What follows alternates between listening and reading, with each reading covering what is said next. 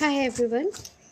आज से हम एक नई सीरीज़ शुरू कर रहे हैं अपने कारबा में, जिसका नाम है इन्वेस्टमेंट।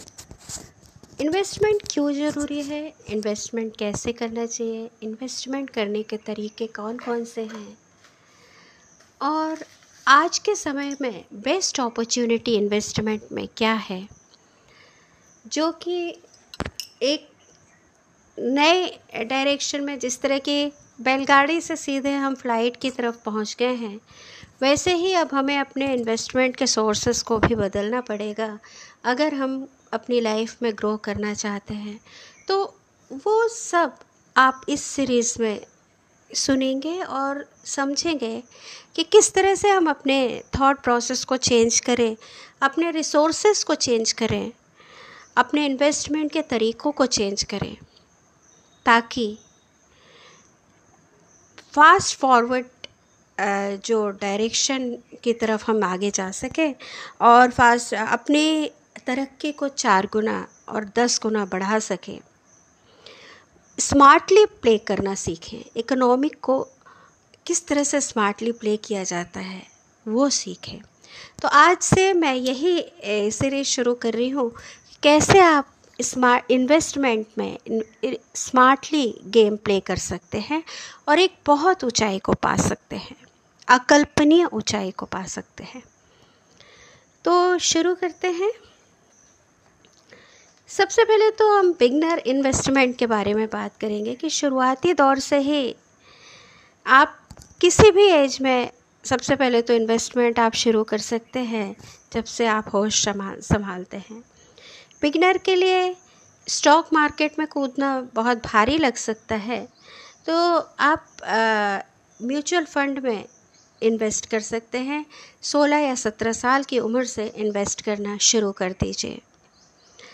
क्योंकि आ, लेकिन म्यूचुअल फंड में भी आपको केयरफुली जंप करना पड़ेगा। इन्वेस्टिंग से मनी आपके लिए काम करता आप मनी के लिए काम नहीं करते। मनी आपको और मनी ला के देता है। कंपाउंडिंग के थ्रू आपका पैसा इन्फ्लेशन के साथ बना भी रहता है और इससे आपको एक फाइनेंशियल इंडिपेंडेंसी मिलती है। और सबसे बड़ी चीज़ है कि रिटायरमेंट के समय और फाइनेंशियल इंडिपेंडेंसी आने वाली जनरेशन में ना सबसे बड़ा गोल रहेगा। इसीलिए आप जितने छोटे हैं, मान ग्यारह बारह साल से ही, या ज़्यादा से ज़्यादा पंद्रह साल से इन्वेस्ट करना शुरू कर दीजिए। जितने छोटे हैं, उतना ही आपको इन्वेस्टमेंट के लिए टाइम मिलेगा और आपके पास काफ़ी लंबा समय होगा और सबसे बड़ी चीज़, आप मार्केट को बहुत जल्दी लर्न कर पाएँगे, सीख लेंगे मार्केट को समझ जाएँगे। और जितने छोटे से आप इन्वेस्टमेंट शुरू करते हैं कंपाउंड इंटरेस्ट उतने ही जल्दी आपके फेवर में काम करने लगता है। और तभी से पैसा आपके लिए पैसा कमाने शुरू कर देता है। आप बहुत छोटे इन्वेस्टमेंट जैसे कि महीने में अगर आप सौ रुपये भी लगातार हर महीने जमा करें तो बीस साल में वही एक बहुत बड़ी इनकम बन के तैयार हो जाती है आपके लिए, क्योंकि उसमें ब्याज के साथ, ब्याज के ऊपर भी आपको इंटरेस्ट मिलता है, जिसको कंपाउंडिंग इंटरेस्ट कहते हैं। अब आइए इन्वेस्टमेंट किस तरह से आप शुरू करेंगे, इसके बारे में डिस्कस कर लें।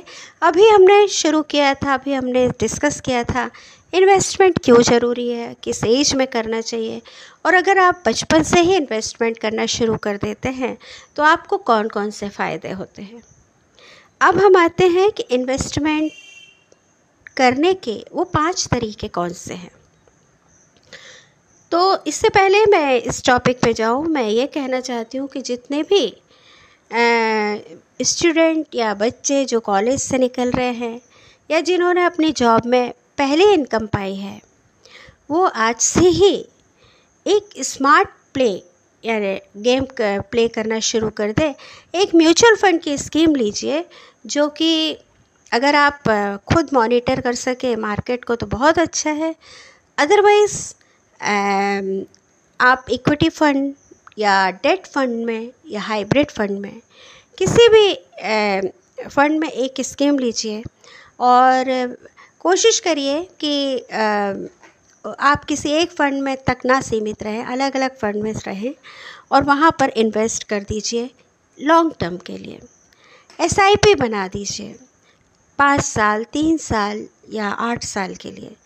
आप जितने भी रिसोर्सेज हैं आज के डेट पे, उन सबसे ज़्यादा रिटर्न आपको मिलेगा उन तीन चार साल के अंदर। Long term S I P long term investment में। ये होता है स्मार्ट प्ले क्योंकि यहाँ आपको कंपाउंडिंग मिलने लगती है। चलिए आप शुरू करते हैं कि स्मार्ट इन्वेस्टिंग किस तरह से कर सकते हैं आप। सबसे पहले तो आप जो भी इनकम है उसमें बजट सेट करिए। एक क्लियर अमाउंट आपको समझ आ जाएगा जो आप इन्वेस्ट करना चाहते हैं। ज़रूरी खर्चों को लिखिए। जिन खर्चों पे आप कटौती कर सकते हैं, उनको लिखिए।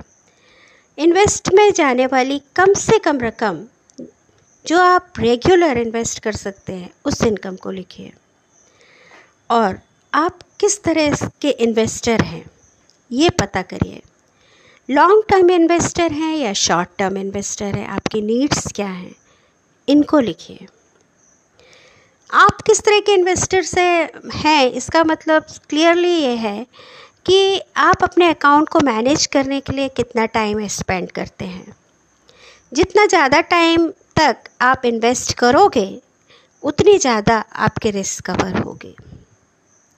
अगर आप इस तरह के इन्वेस्टर नहीं हैं, कई छोटे और एक्सपो जो एक्सपोजर ब्रांड्स होते हैं या फेक इन्वेस्टमेंट में आप फंस जाए थे फंस जाएँगे। अगर आप लॉन्ग टर्म के लिए नहीं करते हैं तो। और आजकल तो बहुत ही लुभावनी पॉलिसीज़ आ गई हैं जिनमें कि आप इन्वेस्ट कर सकते हैं, लेकिन ये बहुत फ्रॉड होती है। इनका कोई past detail past track record नहीं होता है। बहुत हाई इंटरेस्ट देने के चक्कर में ये आपको अपनी ओर खींच तो लेती है, लेकिन इनका सही रिकॉर्ड नहीं रहता तो इन सबसे आपको बचना है। आपको एक केयरफुल इन्वेस्टर बनना है। जो भी आप जहाँ भी इन्वेस्ट कर रहे हैं, उसको टाइम दीजिए, उस डिटेल्स को पढ़ लिए, उसके ट्रैक रिकॉर्ड को जांचिए, परखिए, फिर आप इन्वेस्ट करिए। अब जो भी ऐसे एसेट जैसे स्टॉक खरीदना है बॉन्ड्स खरीदना है, दूसरे एसेट्स हैं तो आपको क्लोजली मॉनिटर करने की ज़रूरत है। तभी आप ये फेक इन्वेस्टमेंट से बच पाएँगे। टारगेट डेट फंड ये उन इन्वेस्टर्स के लिए अच्छा है जो काफ़ी बड़ी रकम जमा करते हैं और भूल जाते हैं दस बीस साल के लिए। और ये फंड आपकी एज के अकॉर्डिंग इन्फ्लेमेशन के बेस पर खुद ही रिस्क कवर करते जाता है। इस वजह से एक्सपर्ट इसे इन्वेस्टर की बहुत बड़ी पसंद मानते हैं टारगेट डेट फंड जैसे आप शादी ब्याह के लिए कॉलेज की पढ़ाई के लिए या फिर घर बनाने के लिए तो आप एक रकम शुरुआती दौर में इन्वेस्ट कर देते हैं, काफ़ी बड़ी रकम, और फिर 10-20 साल बाद आपको काफ़ी अच्छा रिटर्न मिलता है। एक सही प्लेटफॉर्म ढूंढना। आप किस प्लेटफॉर्म का यूज़ करते हैं आपको, उससे पता चलेगा कि आप किस तरह के इन्वेस्टर हैं। जैसे रोबो एडवाइज़र और फुल ब्रोकरेज के पास खुद का अकाउंट तक नहीं था। लेकिन ध्यान रखना सिर्फ़ सौ रुपये माह बस चाहिए है इन्वेस्टमेंट के लिए। तो रोडो रोबो एडवाइज़र और ये एक बहुत बड़े स्टॉक ब्रोकर हैं लेकिन बहुत दुनिया के सबसे बड़े लेकिन उनके पास आज भी खुद का अकाउंट नहीं है। लेकिन आ, हम इतने बड़े तो नहीं हैं तो छोटे स्तर से ही शुरू करें तो हर चीज़ केयरफुली हमें करनी है आगे बढ़ना है। और हाँ एक और चीज़ है कि आ, अगर आप इन्वेस्टर में नए हो तो रोबो एडवाइज़र एक ग्रेट ऑप्शन है।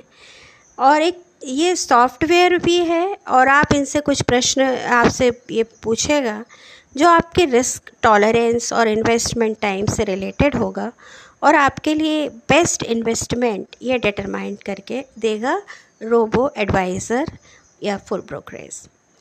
इसके बाद अपना अकाउंट आप जब खोल लेते हैं तो उसमें इन्वेस्ट करना शुरू करते हैं।